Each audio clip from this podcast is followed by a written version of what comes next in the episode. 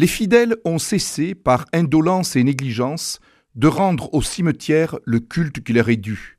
On a laissé les animaux pénétrer, on les a transformés en étables et en bergeries, et on a permis qu'ils fussent souillés par toutes sortes de corruptions. Aussi ai-je décidé de transporter dans cette cité de Rome et déposer dans l'église que j'ai récemment construite en l'honneur de Saint Étienne et de Saint Sylvestre les vénérables reliques des martyrs. Décret du pape Paul Ier en 761.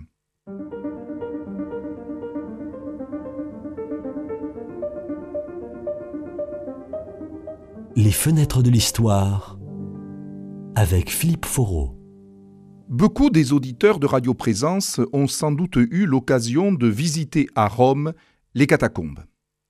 Or, dans ma chronique d'aujourd'hui, je vous propose de partir non seulement à la découverte un peu des catacombes, mais surtout à la découverte de Giambattista de Rossi, qui a été le grand archéologue du XIXe siècle qui a travaillé dans les anciens cimetières romains.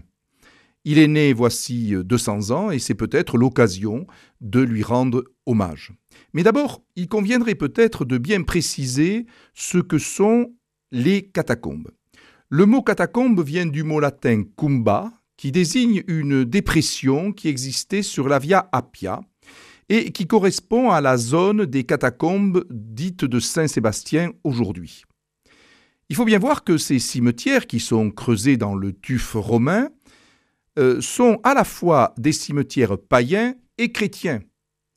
On a tendance des fois à très christianiser ces euh, catacombes, alors que au IIe siècle, au moment où véritablement elles apparaissent, et au IIIe siècle, encore au IVe, même si à ce moment-là elles se christianisent de plus en plus, eh bien il y a une cohabitation entre des défunts païens et chrétiens. La première mention d'un cimetière chrétien a lieu sous le pape Zéphirin, qui euh, dirige la communauté de Rome entre 199 et 217, dans un document appelé la Philosophumena, et on s'aperçoit qu'à partir effectivement du IIIe siècle, 4e, 5e siècle, eh bien, il y a euh, euh, une utilisation extrêmement forte des, catacombes. On y met de plus en plus de défunts. Mais à partir du 5e siècle, il va y avoir une tendance inverse. Parce qu'effectivement, euh, la loi romaine interdisant de placer le corps des défunts dans l'enceinte des cités, eh bien, on avait trouvé euh, hors des enceintes sacrées de la ville, du pomerium, euh, des zones où enterrer les morts. D'où les catacombes qui se trouvent encore aujourd'hui à l'extérieur du centre historique de la ville de Rome. Mais progressivement, au 5e siècle, on avait pris l'habitude au contraire de ramener les morts vers les églises. Et c'est là où apparaissent des cimetières autour euh, des euh, églises chrétiennes. Ce qui fait que la dernière inscription funéraire trouvée dans les catacombes date de 527. Ça ne veut pas dire absolument qu'il n'y a plus de sépultures après 527, mais on peut tout de même estimer que euh, dans la première moitié du VIe siècle, les catacombes ne servent plus de cimetières, les défunts étant placés dans les villes autour des églises.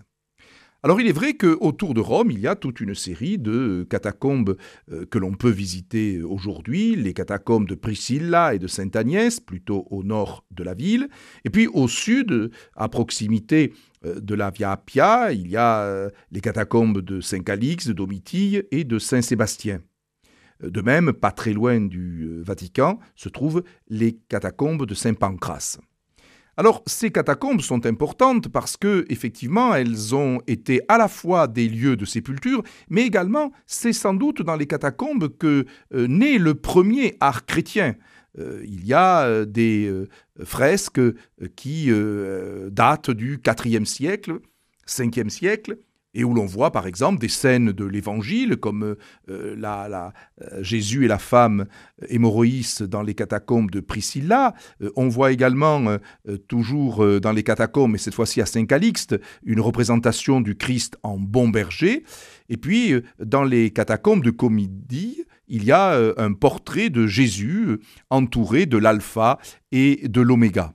Donc il y a effectivement une importance artistique également aux catacombes. Mais, comme je l'indiquais tout à l'heure, elles sont progressivement abandonnées. Et euh, j'ai lu en introduction de notre chronique euh, le décret de Paul Ier en 761 qui montrait bien que, eh bien, euh, à partir du 6e, 7e siècle, il y a un abandon réel et que les catacombes deviennent finalement ben, un, lieu où euh, on installe les animaux, on installe du matériel agricole, mais il est indéniable qu'on ne respecte plus trop les défunts qui s'y trouvent.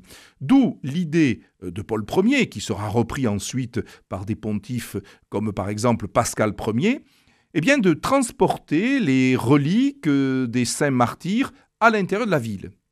Euh, ceci d'ailleurs pose euh, un problème, c'est que tous ne sont pas de saints martyrs et que l'on a sans doute confondu euh, énormément dans tous les ossements ramenés à Rome les vrais martyrs de ceux qui ne l'étaient absolument pas.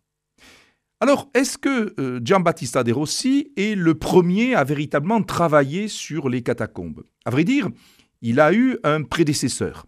C'est Antonio Brozio qui, profitant d'une série de travaux sur la Via Salaria en 1578, avait euh, euh, fait un premier livre sur la euh, Roma Sotterranea, hein, la, Rome souterraine, publié de manière posthume en 1634, mais où il avait évoqué déjà ses travaux et présenté ses travaux de fouilles autour de la Via Salaria. D'autre part, à intervalles réguliers, au XVIIe siècle, eh nous avons des papes qui vont publier des décrets interdisant les fouilles privées dans les catacombes.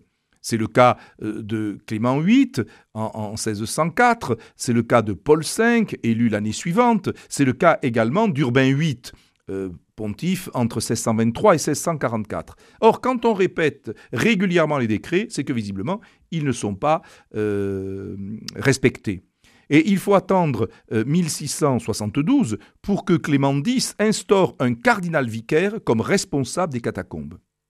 Mais la difficulté, c'est que scientifiquement, même si Brozio s'est attaqué, nous avons peu de choses véritablement sur l'histoire, sur euh, l'exacte utilisation des catacombes. Et outre le fait que l'on voyait donc des martyrs partout dans les catacombes, il y avait aussi une autre idée qui euh, s'est développée et dont la littérature du XIXe siècle se fait l'écho, les catacombes comme cachettes, les catacombes qui auraient servi de refuge aux chrétiens.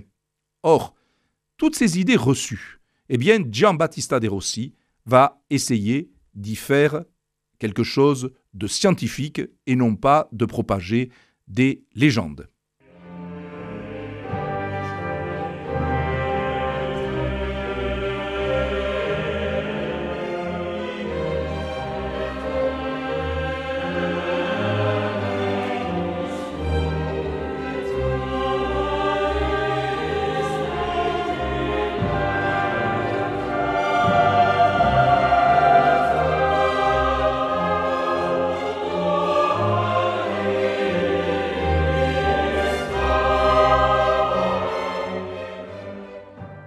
De Rossi est né à Rome en 1822.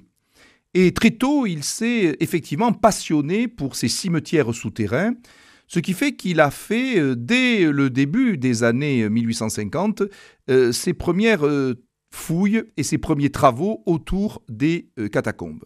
Voici ce qu'il a laissé comme témoignage de son entrée dans les catacombes de Saint-Marcelin et Pierre. Me glissant sous les voûtes, m'aidant de mes mains et de mes genoux, je franchis les terres accumulées et à quelque distance j'arrivai à un lucernaire. Je le trouvai rempli d'immondices et de cadavres d'animaux jetés de la surface du sol. Un bœuf crevé, tombé depuis peu, était en décomposition. La région que j'abordais était à n'en pas douter un sanctuaire. Donc on voit effectivement euh, qu'au début des travaux de Giambattista de Rossi, les catacombes sont en grande partie laissées à l'abandon, véritable dépotoir. Mais avec le soutien du pape euh, Pie IX, élu en 1846, eh bien, euh, euh, De Rossi va créer des moyens pour rendre l'archéologie chrétienne des catacombes comme science humaine respectable. D'abord, Pie IX a créé en 1852 la Commission pontificale d'archéologie. À partir de 1863, sont publiés des bulletins d'archéologie chrétienne, et d'ailleurs, De Rossi est le secrétaire du bulletin à partir de 1874. De Rossi, après des années de travaux dans les catacombes, va publier trois volumes en 1863, 1867 et 1877, où pour rendre hommage à Brozio, il a également intitulé ce livre Roma Sotterranea. Et il indique en introduction son but. Les antiques cimetières chrétiens, fouillés dans les entrailles du sol romain, gloire singulière dont la divine providence a privilégié notre Rome par rapport à toutes les autres cités, ont été visités par des fidèles de toute origine et de toute langue des premiers siècles jusqu'à environ le IXe siècle.